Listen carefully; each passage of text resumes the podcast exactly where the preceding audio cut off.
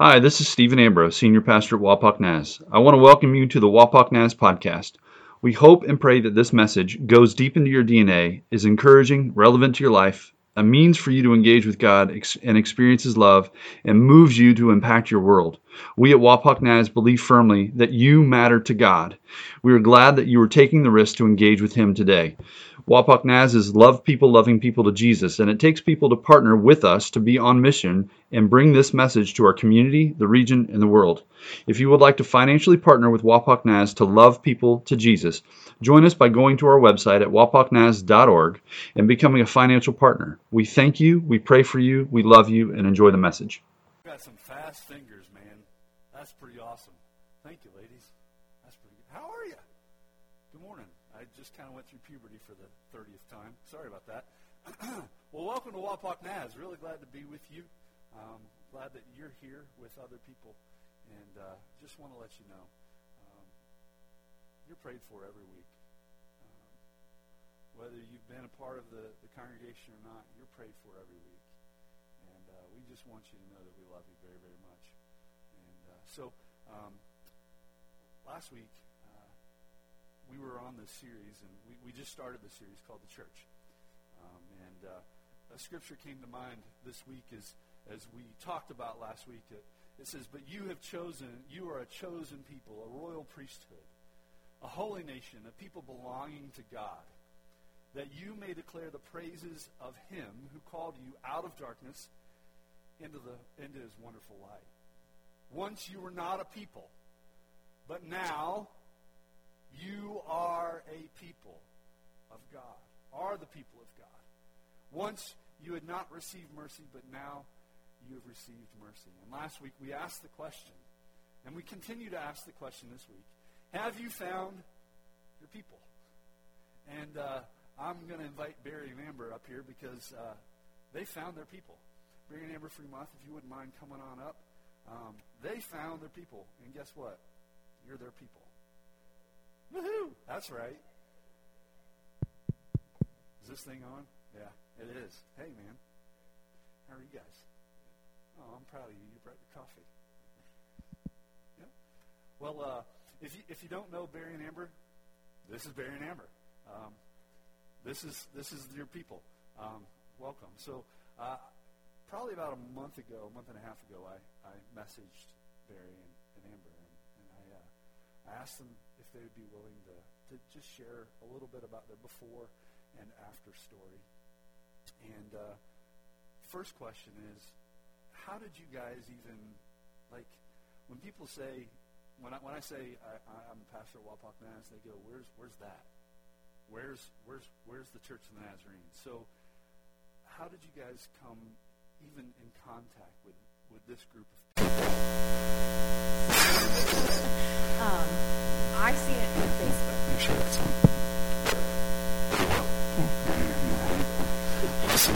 Um, so I seen it. I am friends with someone who goes here, and I would see her post, and um, I like how the kids are really involved, and that's what caught me. Like, just getting them involved, and um, it just looked like a good place. We had talked about it, and we wanted to start going to church, so we would I don't know, just because there's these came from Catholic and I'm not. I'm like, well, I don't even know where to start, you know.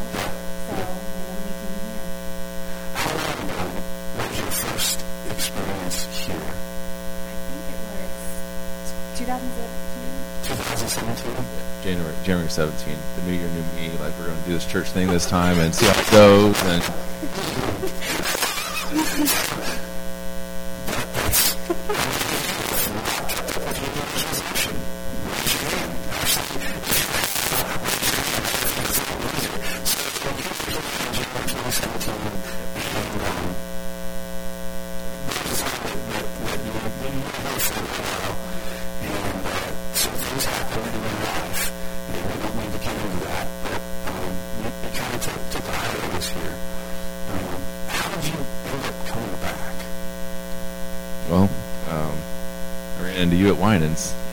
short. That's the short version.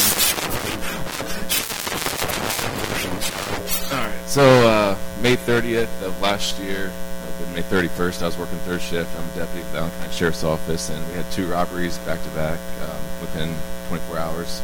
So I was in an unmarked car, um, watching a house where we knew this, this juvenile suspect was, had guns. Um, fast forward a few hours, I hop out in the kid, identify myself, and before I got my feet on the ground, the kid shot five rounds at me. And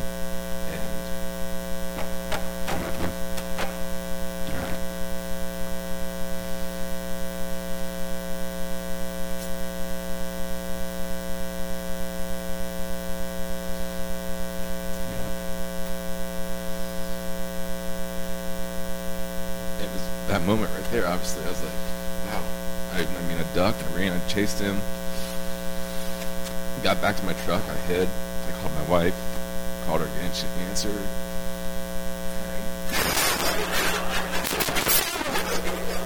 So I'm literally watching the house. We have the house surrounded. I'm watching the house, and I'm like hitting the find my iPhone button, like wake up. She finally answers, and she knows like this is like not the first time I got shot or or been in a shooting after work. So she knows. She's like, what happened? I'm like, I got shot at. You okay? I'm like, I'm fine. I'm fine. She's like, no, seriously, are you okay? I'm like, yeah, this one, I'm fine. Ended up ca- uh, getting the kid out, arresting him. Um, he was just sentenced to 25 years uh, two months ago. So, uh, took the week off, or sorry, I had training the whole next week, so I was away from work. It was nice. Um, we were. She came to training for two of those days with me because it was literally three days later. I was up in uh, Kalahari with the family, and she kind of looked at me and she goes, "You need to go talk to somebody." All right, well, we had never spoke about this because the first incident, I didn't. It didn't really affect me. I didn't feel. She saw it, and uh, so I was like, "All right, I'll do that." And then following like Tuesday, I was at a chiropractor's appointment. and Something just told me to go to Winans. Never been to Winans, and I knew I knew Stephen ran it, so I walked the whole block and a half down there, opened the door, and I see Stephen like right where the doors are. Just we make eye contact. I'm like, I felt I felt guilty. Like I'm in trouble. I left you.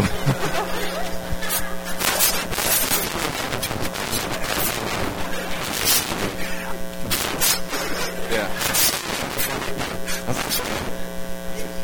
Hey, hey, Stephen. He's like, hey. So I walked up, skipped the coffee thing, and he's like, how are you? I'm like, not well. I was like, I, I mean, I, we, me and Amber started talking about that past week, and like, we need to start go to church. Like, I sat behind a truck kid who just shot me was, you know, I sat back there and I just prayed. I'm like, we gotta go to church. Like, God spoke to me that moment, and then led me straight to Stephen. And I go to Winans five times a week now, and I see him maybe once or not at all in that week. That one day he was there. And, yes. yeah. That that one day I, I chose to go there. He was there. And he was there for a reason,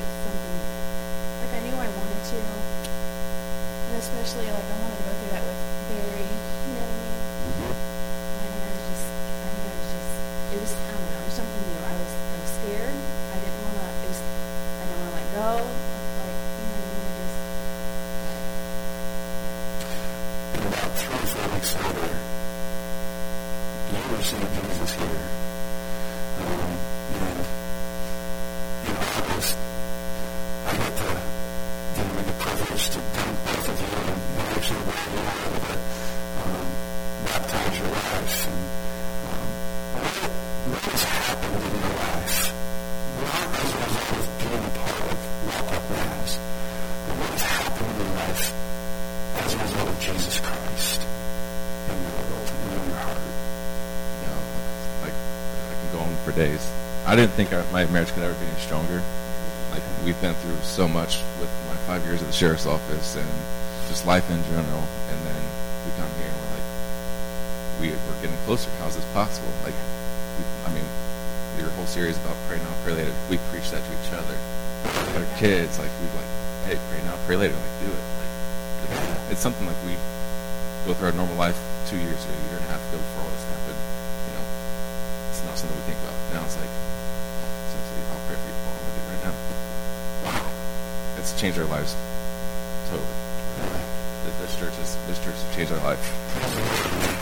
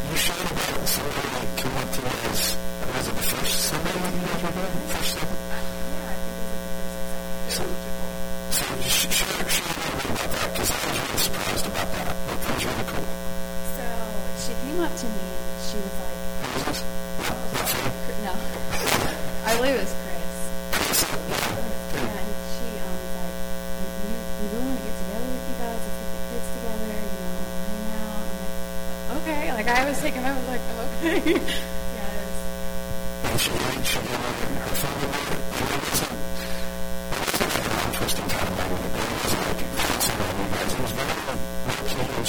And, um, so, how has being a part of this body um, moved you and motivated you and grown you? Um, as individuals, as a family, and your kids. Well, as we talked in that, like the start off with the eight week Bible study. That was immediately after that incident. Mm-hmm. I mean, you saw how angry I was. Mm-hmm. I was not a very happy person at that time. Come down to sentencing a couple months ago. I looked at the kid in his eyes and I, I forgave him, and it took a lot for me to do. As I told my dad, like, I don't think I could ever forgive this kid. And I did. So That's the power of Jesus it Christ. is, it is indeed, because I don't think I could have ever done it without without this church and without, without God. Did you catch that? Sometimes take his life, and he was able to look at that individual and tell him, I forgive you. And that, that's the power of Jesus Christ and the Holy Spirit in your life. And uh, that wasn't anything I did. Wasn't anything you did. That was all the Lord. And I can see, uh, I don't know whether you, you saw the, the transformation that was happening in, in his in his countenance, in his countenance. So what would you say if someone was looking to find people, or they were they were looking to find the people, and what would you say to them about these people that make up this body called Wapak Naz? Come and see. You, you won't you won't turn back. It's, a good family here. I like I love you guys.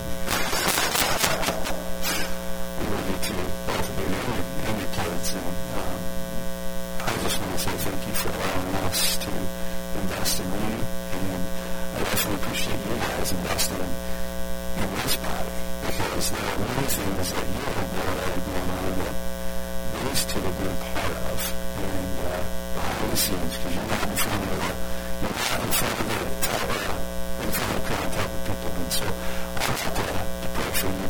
if you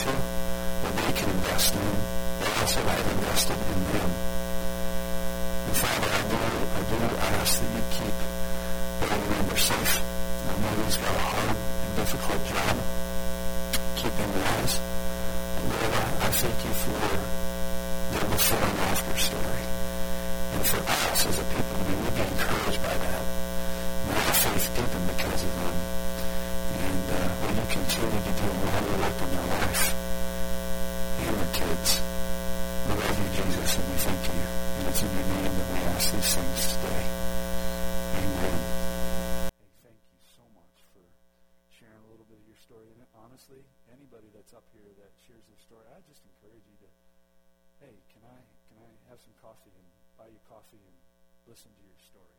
Um, I think it's really important to listen to each other's story. So uh, can we just praise God for them? Yeah, thanks, bro. Appreciate you, man. So good. so good. God is good, man. Uh, I don't. I don't think there's anywhere else to go other than praise the Lord. Well, I, I uh, th- this series is, about the church. It's not about Wapak Naz. It's about the church, the Big C Church, and uh, you're a part of that. And so, um, if you weren't, if you were here for the first time, uh, or uh, for the first time in a long time, and you missed last week, I would really encourage you to go online to wapaknaz.org or Spotify or iTunes and pull up last week's sermon um, and, and, and listen to that. You'll probably need to listen to on it at like one and a half speed uh, because if you don't, it'll take a while. Um, but I would really encourage you to listen to that sermon. Um, and in that sermon, we, we, we ask the question.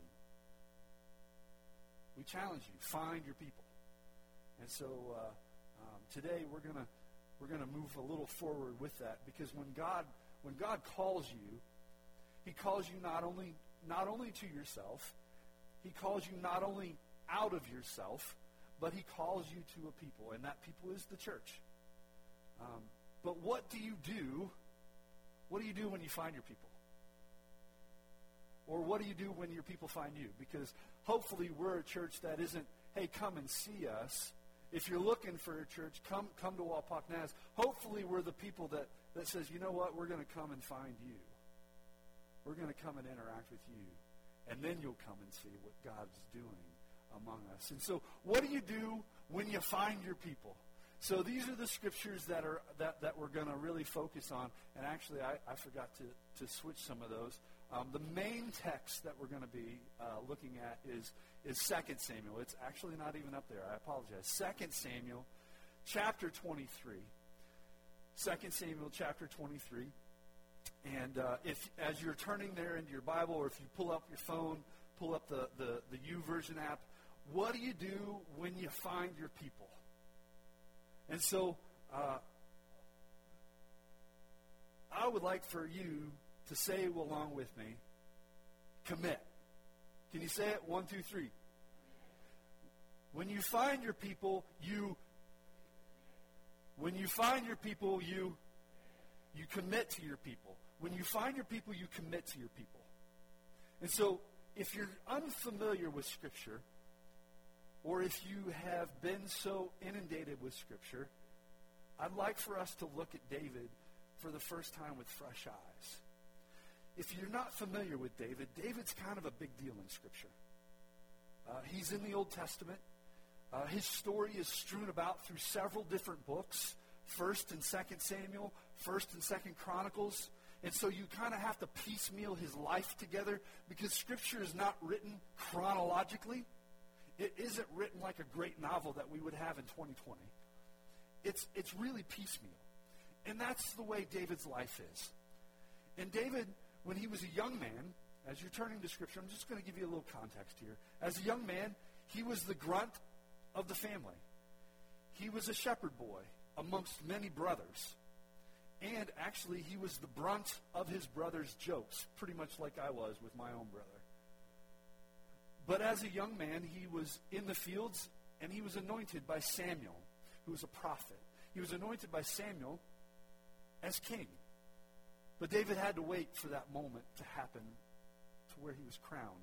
In fact, it was about 14 years later that, that he would actually be crowned as king. So he went back to being a shepherd and the grunt of the family. David is the, the David of David and Goliath acclaim. As a shepherd boy, as that grunt, he went and brought supplies to his brothers at the battle lines, and he was the one of all of Israel that stepped into the fear with courage and sliced off the head of Goliath. This is David. The David that no one knew his name. He had no acclaim until that moment. And after that moment, he served at King Saul's request. He was a servant of King Saul. He was a musician. He was a poet. But as his name and fame grew, so did King Saul's jealousy and paranoia of David. And David fought on behalf of King Saul. But as King Saul's jealousy and paranoia increased, King Saul became bloodthirsty for David. And so David went on the run. He was on the lam. And as he was on the lam, we find that David started to have people gather among him. And so this is 1 Samuel. It's on the screen. 1 Samuel chapter 22, verse 1 and 2. It said David left, left Gath, it's, it's a place, and escaped to the cave of Adullam. When, the brother, when his brothers and father's household heard about it, they went down to him there. And this is what I want us to catch. When David was on the run for his own life because he would not take King Saul's life because he believed that he should honor the Lord's anointed king, he hid among the caves. And as he was hiding among the caves for his own life, people began to gather. And notice the people that gathered. All those who were in distress and in debt or discontented gathered around him. And he became their leader. About 400 men were with him. And First Chronicles 12:22 tells us that day after day men came to help David. I want us to catch something. These men were distressed, indebted, and they were discontented with their life. They had financial constraints on their own life. They had other people coming after them. They were in distress and they were discontented with life. I don't know about you, but sometimes, however good life gets, sometimes you get discontented with life. These are the men that gathered around David. These are the men that found their people. And these are the people that David found. But I ask the question, what do you do when you find your people? You commit to your people. So let's look at a commitment of these people. So 2 Samuel, if you haven't already opened up there, 2 Samuel chapter 23 and we'll read the story. Chapter 23, verse 8. Now, mind you, these are, these are dis, in, distressed, discontented, and indebted people. And listen to this group of people. Verse 8. These are the names of David's mighty men. Uh, I don't know how to pronounce that name, so I'm just going to call him JB. How's that? JB, and he was that. He was a T. I don't know. JB, a T, was chief of the three. Sounds like Dr. Seuss writing here. He raised his spear against 800 men, whom he killed in one encounter. Next to him was Eleazar, son of D, the A. As one of the three mighty men, he was with David when they taunted the Philistines, gathered at Pas Dammim for battle. Then the men of Israel retreated, But he, Eleazar, stood his ground and struck down the Philistines till his hand grew tired and froze to the sword. We have too many teenagers where their hands are growing tired because they're frozen to the controllers on their systems. This man stood his ground and fought for what he knew was right. The Lord brought about a great victory that day. Troops returned to Eleazar but only to strip the dead. Next to him was Shema, son of Agee the Hararite. When the Philistines banded together at a place where there was a field full of lentils, Israel's troops fled from them. But Shema took his stand in the middle of the field. He defended it and struck the Philistines down, and the Lord brought about a great victory. And this is where we're going to focus this next portion. During the harvest time, three of the 30 chief men came down to David to the, at the cave of Adullam, while a band of Philistines was encamped in the valley of Rephaim. At that time, David was in the stronghold, and the Philistine garrison was at Bethlehem. David longed for water and said, Oh, that someone would get me a drink of water from the well near the gate of Bethlehem. So the three mighty men broke through the Philistine lines, drew water from the well near the gate of Bethlehem, and carried it back to David. But he refused to drink it. Instead, he poured it out before the Lord. Far be it from me, O Lord, to do this, he said. It is not, is it not the blood of men who went at risk, went at the risk of their lives, and David would not drink it. Such were the exploits of the three mighty men. Father, we ask in the next few minutes that as we let the Word of God unpack our lives, that we listen to what it is that you say to us individually, but us, also us collectively. And speak into our hearts what it is necessary, necess- necessarily for us to move forward with you. God, bring clarity to our life who we are and who you are. I ask these things in the name of Jesus Christ. Amen. The distressed, the discontented, the indebted, they all gathered around David. These are the men that gathered around. I don't know about you, but I feel like this is the church. This is a very clear picture of the church, even though this is well before the church was ever thought of. The discontented, the indebted, the distressed. A group of people that wouldn't normally gather together, gathered together. The church is a group of people that wouldn't normally gather together, that gathered together. Under the name of Jesus Christ under the cross and under the resurrection. The church is a group of people that is unique to where when we gather together, we actually care for people that we probably would never have come to meet before in our life. I know Wapak is, is about 10,000 people strong.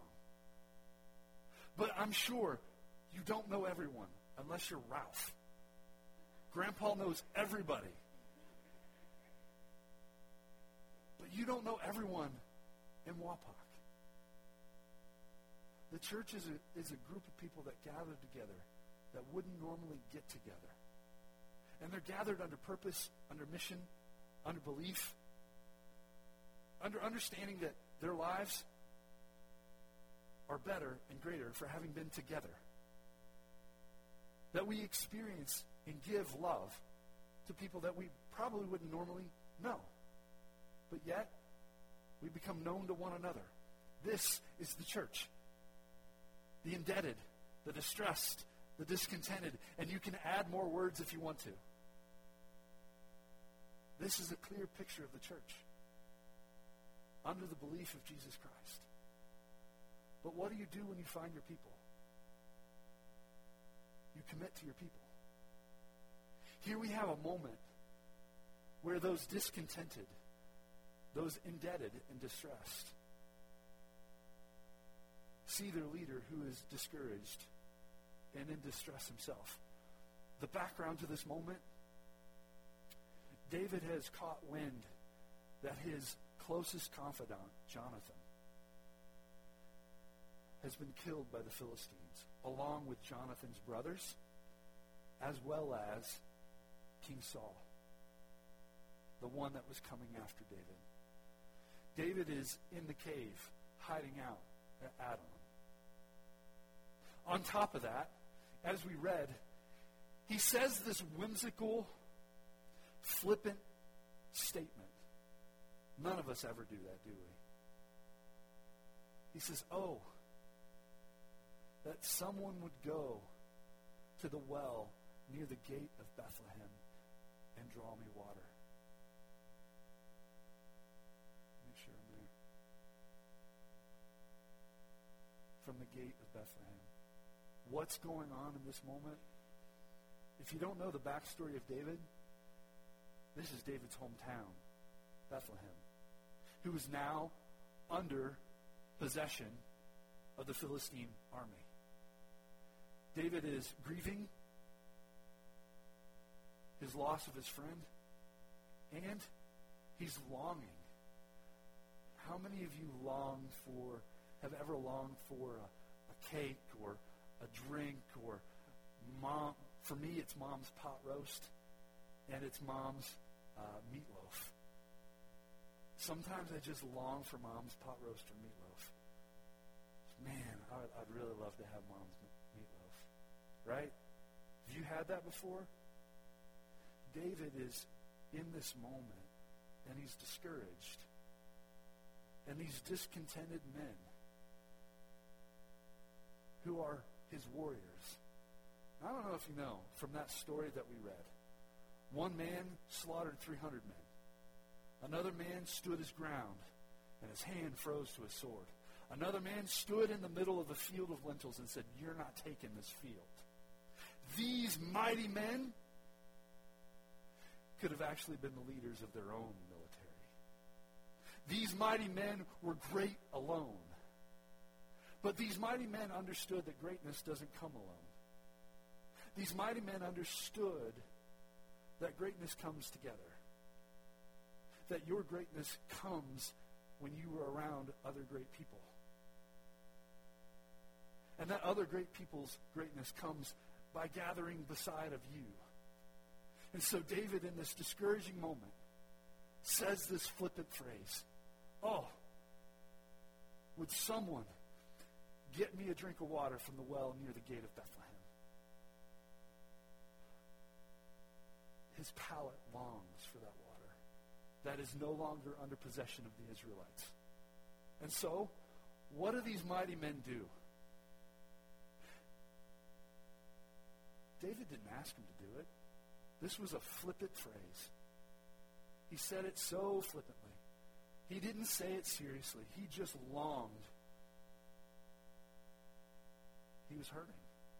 And these mighty men, three of them, go behind enemy lines, sneak through with bravery and courage, not being asked. Folks, when when, when you find your people, you commit to your people. But when you commit to your people, sometimes the commitment means that you move for the people that you're committed to without being asked of your people. Let me say that again. When you find your people, you commit to your people. But the commitment means that you move on behalf of your people without being asked. And sometimes that means moving towards your people without being asked. And so these men, they break through the lines. They brave and risk their lives for the water that David so longed for. And not only did they draw it from the well, but they had to break back through the lines. They still had to risk their lives to bring the water to David. These men were committed. They were committed to David. They were committed to the cause. They were committed to the purpose and the mission. They were committed to each other. And they brought the water back. They carried it back to David. Now, I don't know if you know, Have you ever read Scripture and you go, oh my goodness, what does that mean and why is that there? David, what does he do? He refused to drink the water. Now, have you ever given a gift on Christmas or a birthday or an anniversary?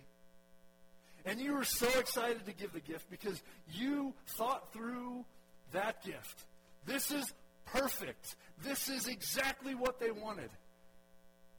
And then they open the gift, and all you get is a meh. Or have you been the one that does that? Right? You're a little ticked. You've been put out. Why did I go through all the trouble and you didn't like it? You're not going to say that unless you're really brazen. I probably wouldn't say that if I were you. Just nod your head and go along with it, right? But you are feeling like, man, why did I go through the trouble? Why did I think it through? And all I get is a meh from you. This is one of those scriptures where I just scratch my head and go, What? Why did he refuse to drink the water? Doesn't he understand the risk? And if I were one of the three men, I'd be a little peeved. I would be upset. All I get is a refusal. I committed myself to you. Have you ever committed to people? And when you committed to people, you, you risked something of yourself. Maybe it was your finances. Maybe it was your time. Maybe, maybe it was your space. And all you received was a meh. And you felt less than. Here in this moment, what we need to understand is that the movement of these men shows the commitment to these to, to David and the group. However, what David did in this moment where he refused to drink it and he said, Far be it from me, O Lord, to do this. Is it not the blood of the men who went to risk, went at the risk of their lives? He equated the water that they brought from the gate of Bethlehem to their blood. And what did he do? He didn't just pour it out. He poured it out to the Lord. Why? It's because David if he would have taken the drink of water, one, he would still be thirsty, right? I don't know about you, but I can drink water and I can still be thirsty for it. But David, by pouring out their water, brought more value to their water than it was worth. Pouring out their water to the Lord. David's statement his refusal to drink it and to pour it out before the Lord means that David elevated the worth of that water. I am not worthy to drink the water. The only one worthy to drink this water because the risk that was given is the Lord. He is the only one worthy of this action. He is the only one worthy to have this water. And so by David refusing to drink the water and pouring it out before the Lord, he elevated the worth and the value of that water. He elevated the worth and the value of their effort and their risk and their commitment and their investment of their lives. Folks, when we come together as a church, whether it's on a Sunday morning, whether we meet each other in the hall, in, in, in the aisles at, at Walmart, hopefully you're not ducking each other in the aisles at Walmart. I saw that face. She ducks. She ducks me all the time. The pastor's here. Everybody leaves, right? Um, when we come together as life groups, when you commit to one another, when you do things for one another, that's like David pouring out the water. Pours it out to the Lord and says, The Lord is the only one worthy of this act. The Lord is the only one worthy of this gift. Meaning, what you do for one another elevates it because you're not doing it necessarily for each other. You're doing it first and foremost for the Lord. So, how does this come back down to reality for a second? When you call someone, say, I was thinking about you. When you email somebody, says, Oh, I want to let you know I've been praying for you.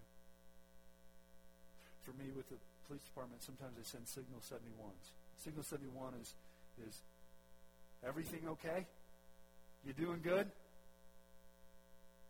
It's a checkup. When you bless somebody financially, when you go up and you say, How are you? You're pouring it out before the Lord. Yes, you're pouring it out on them, but you're pouring it out on the Lord. Folks, whatever act that you give to any one of us, it is poured out before the Lord and it is elevated. Regardless of how you feel on the other side. Because I've been asked many times, I did this and this and this for somebody. And all I got was bitterness, hatred, hurt. I gave of myself. How do I deal with that? What do I do with that? When I was in the Church of the Nazarene, I, I saw uh, in Xenia, one family gave and gave and gave to a couple that had nothing. In turn, they got slapped in the face. What do you do with that? Our intent needs to be I'm pouring it out before the Lord. Because is our commitment necessarily just to the people? No. Our commitment is to Christ first and foremost, then the people. Folks, whatever you do, you do it for the Lord. Paul says, work as if you're working for the Lord. Your commitment is bound in Christ, first and foremost. Because when I think of cross, Jesus Christ on the cross, and I think of the people that mocked him and spit on him, you know what? That act that he did was for them as well. Just as much as it is for you. Just as, much as much it is for that coworker that gets under your skin. Just as much as it is as that family member that pulls and pulls and pulls and pulls every available asset from you. Now, I'm not saying pour yourself out at the discontent of your own life and your well-being. You need to be well. You need to draw the line. But know that when you commit to people, you first commit to Christ, then you commit to the people. You take that risk when you commit to people. How many of you realize that love actually is a risk? When you love somebody, it is a risk. Why? Because you become vulnerable. And honestly, vulnerability is the most courageous thing that you can do. Letting people in, opening your chest cavity is the most courageous thing that you can do in your life. Now, I mentioned that David, David was a man that was great. He's said to be a man after God's own heart. He's seen as a wonderful king, although he had some faults and flaws. And he made some choices that were not so great. But in the context of Scripture, David was great. But had it not been for the men that gathered around David, David's greatness would not have come to fruition. We all need people that pull us toward what God has for us in our life.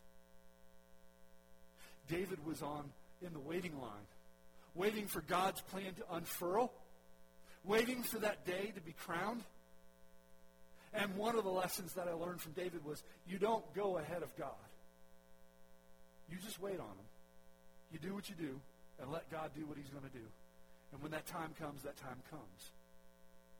But it took these men to come around David in his discouragement, to pull him forward to what God was calling in his life. Had it not been for these great men, David would not have been great. You will not be great alone. You will only be great when you surround yourself with great people. And let me just tell you, a lot of great people right here. We need people to pull that out of us. We need people to press us and say, are you in Scripture? Here's a word in your discouragement. We need people to push us, to step out and be courageous from time to time. We need people to challenge us with what we know God has called us to. We need people to remind us of the sheer sacrifice of Jesus Christ. When God calls you, he calls you to a people.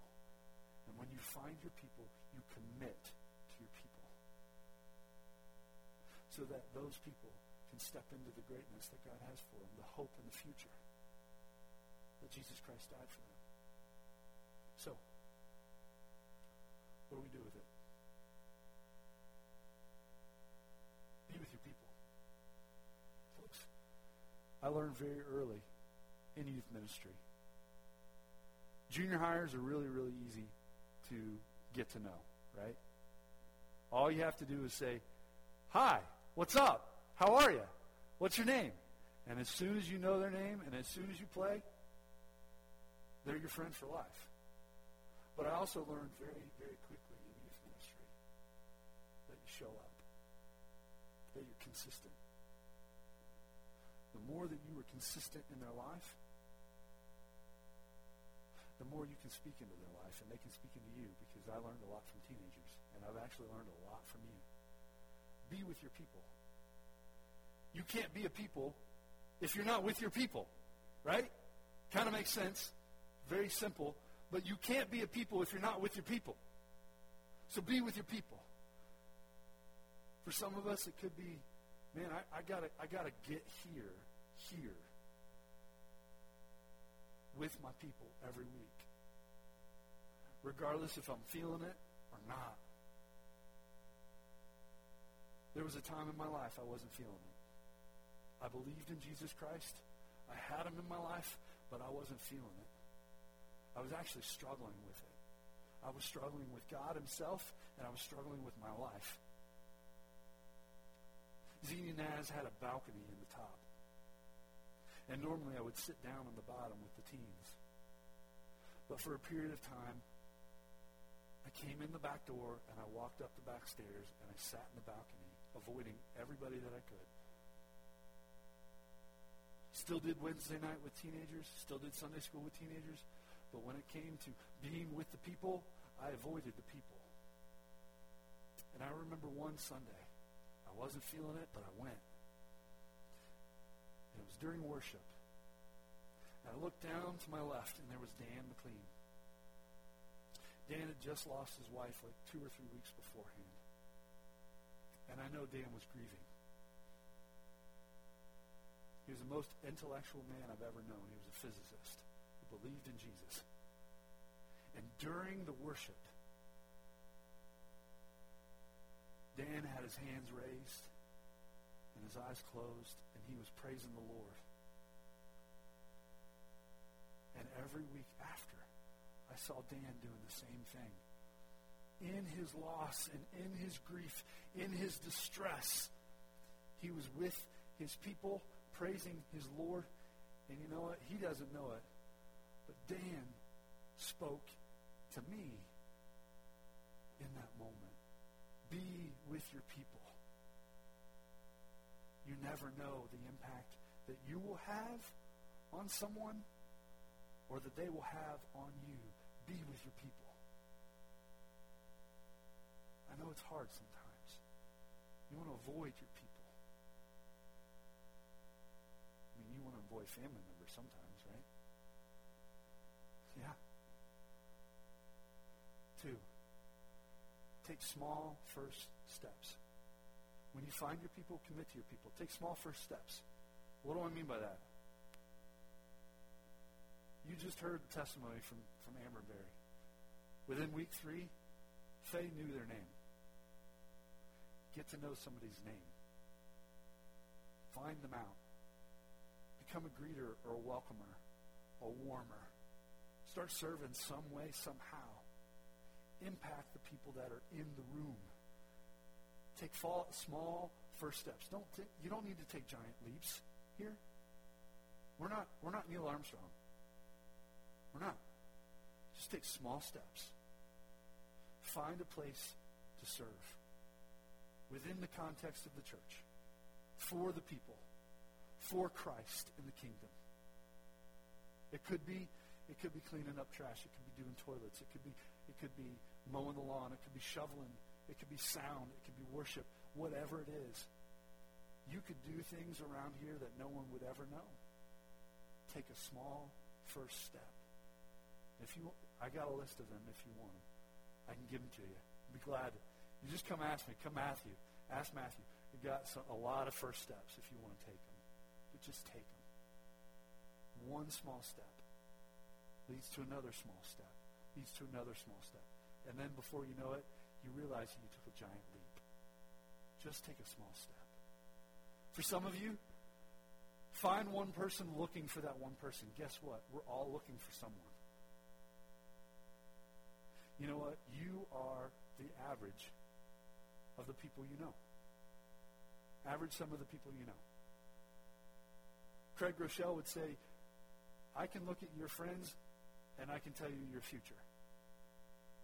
Who you are involved with, who you know, who are you are allowing to influence your life, you are the average of that. But there are also people that are looking for someone. Be that someone that someone's trying to find. Therefore, go looking for him. Ask the Lord for it. Lord, who is it in this congregation? Who is it in this community that you want to build into my life and I can build into theirs? Because honestly, when you commit to your people, those are the very same people that commit to you. That's the way it's supposed to be. When I commit to you, you commit to me, and we commit to each other.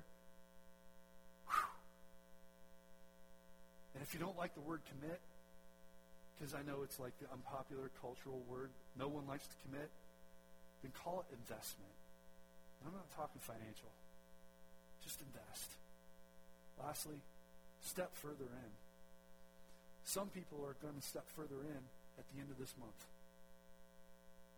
How do I mean? Well, we're having a DNA class. Wapak Naz DNA class, meaning they're taking a membership class. Whether they're serious about membership or whether they're curious about Wapak Naz and who we are and the Church of the Nazarene, or whether they're transferring their membership, they're taking a step further in. Some people have just come in and started into a life group this, this season. For very first time. They're brave in it. If that's you, I'm proud of you for being courageous to brave other people. Because we don't all have it figured out, do we? If you are here for the first time, you have come into a room of people that don't have it all figured out. We are not perfect. But we are under the leadership of the Lord, who is perfect, who is trying to perfect humanity in, into his holiness. And one of those steps that you step in further in is get connected into a group where you get into Scripture, you get into prayer, you allow the Holy Spirit to work, and things happen in you. Get into an eight week Bible study. We're glad to do that with you. But take a step further in. So, when you find your people, you what? Oh my goodness. That was so good. You're awesome. You were committed to that, weren't you? I could tell. When you find your people, you what? To your people. When you find your people, commit to your people. That's the bottom line, man. That's the bottom line. Will you stand up, please? I don't know if it came across well. I don't think it did. But hey, uh, it was really good in my head. You ever have one of those times? It was really good up here, but when it came out, it was not that great.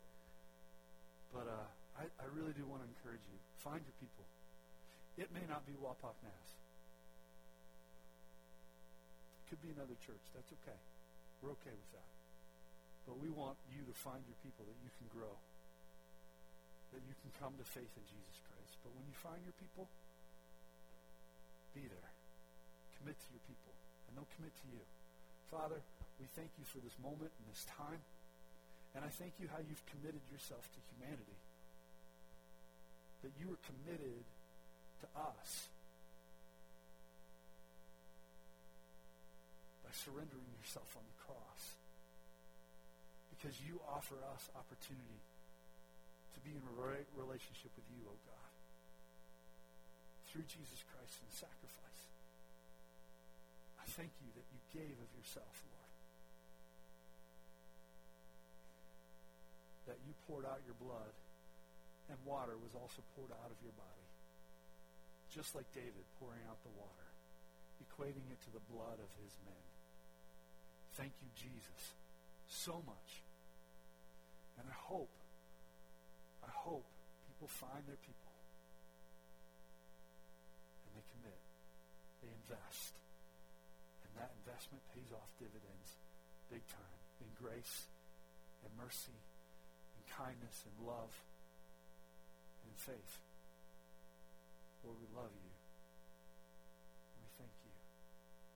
It's in your name that we ask these things this morning. Amen. May you love the Lord your God with all your heart, your mind, your soul, and your strength. And will you please, please love your neighbor as yourself. Have a wonderful day. We'll see you next week. Thank you for listening to the Wapak podcast. We hope you are moved deeply to step into God and the hope and future He has for you, and that you are moved to be salt, light, and yeast in your community and to love people to Jesus.